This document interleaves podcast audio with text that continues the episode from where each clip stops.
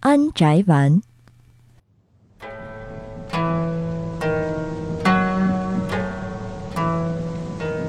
安宅丸是日本江户时代的第一大船，全长约六十九米。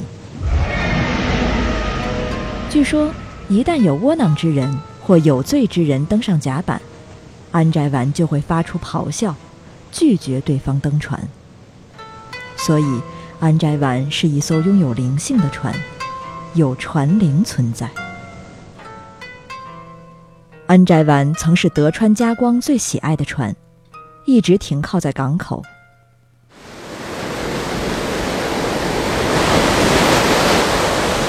有一天，狂风大作，安宅丸竟朝着江户湾驶去，还不断发出着这样的声音：“我要去伊豆，我要去伊豆。”他似乎想要回到建造自己的地方。逃走的安宅丸在三浦半岛被捉住。为了避免这类事情再次发生，人们将它废置在了码头。报废的安宅丸被解体后，有位叫士兵卫的酒馆老板买了些拆下来的木材，做了地窖的盖子。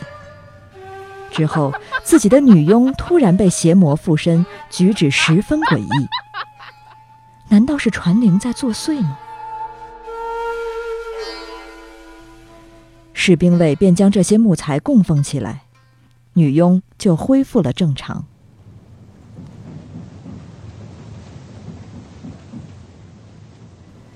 船灵是船的守护神，是人们为祈祷行船安全而祭祀的一种神灵。安宅丸的船灵已经与安宅丸合而为一。甚至拥有了自我意识。